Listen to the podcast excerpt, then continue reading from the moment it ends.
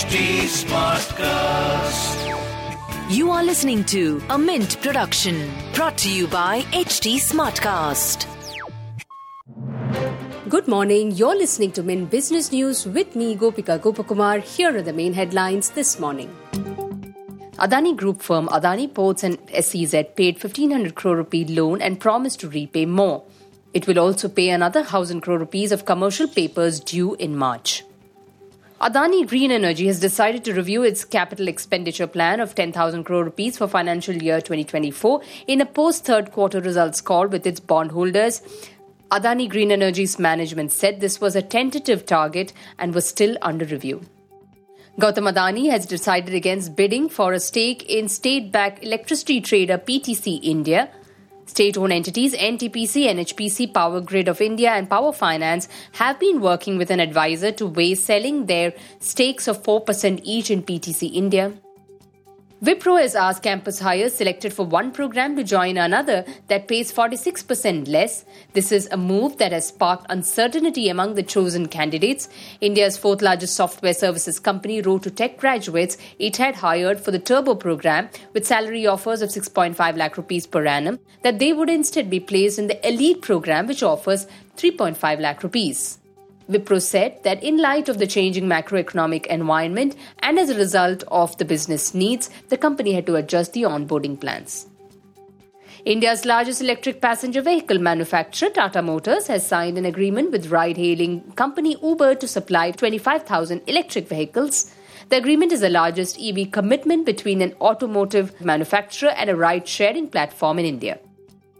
A C C and Ambuja Cements will resume operations at Gagal and Dar Laghat plants in Himachal Pradesh from February twenty-first. The company and the transporters in Himachal Pradesh reached an amicable solution to the dispute between them over freight rates. One of the leading paints manufacturers in India, Asian Paints, entered into a memorandum of understanding with the Gujarat government to set up a manufacturing facility in Dahij. The M O U was signed through its newly incorporated wholly owned subsidiary Asian Paints Polymers. Asian Paints subsidiary will set up the manufacturing facility for vinyl acetyl ethylene emulsion and vinyl acetyl monomer at Dahej, Gujarat. Blue Star has incorporated a subsidiary named Blue Star Innovation Japan in Japan for research and development of refrigeration cycles, control algorithms and control boards for residential and commercial air conditioners. Total investment made is around two point four six crore rupees. Power stocks will be in focus as the government invoked an emergency law pushing power plants that run on imported coal to maximize output. The Power Ministry expects a peak demand of two hundred twenty-nine gigawatts in April. According to the report, many of India's power plants that use imported coal, including those owned by Adani Power and Tata Power in the western state of Gujarat, have not operated at full capacity recently. In a setback to billionaire Anil Agarwal's mining group, the government has opposed Vedanta's proposal to sell its international zinc business to Hindustan Zinc for two point nine eight billion dollars over concerns of valuation. The government has threatened to take legal action to stop the sale of the Africa-based assets to Hindustan Zinc, in which it holds a twenty-nine percent stake.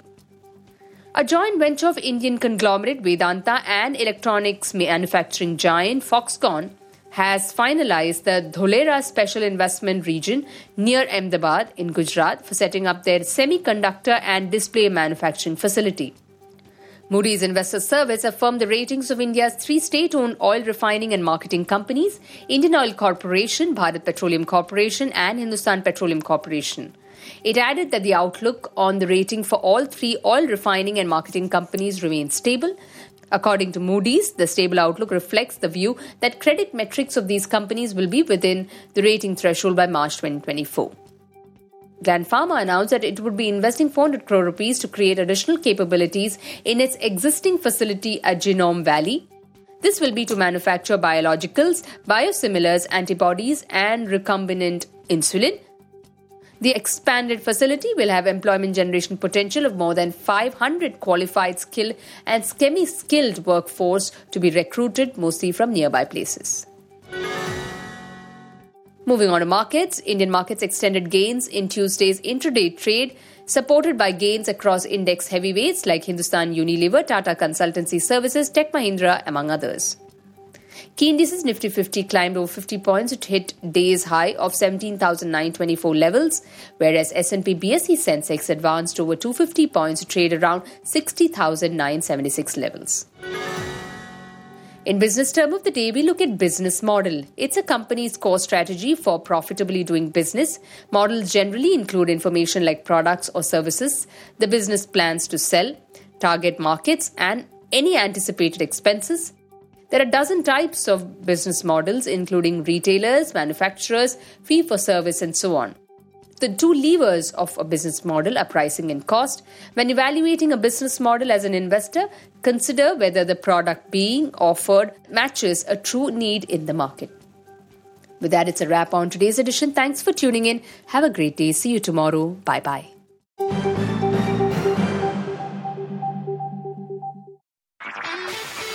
This was a Mint production brought to you by H T Smartcast. H T Smartcast.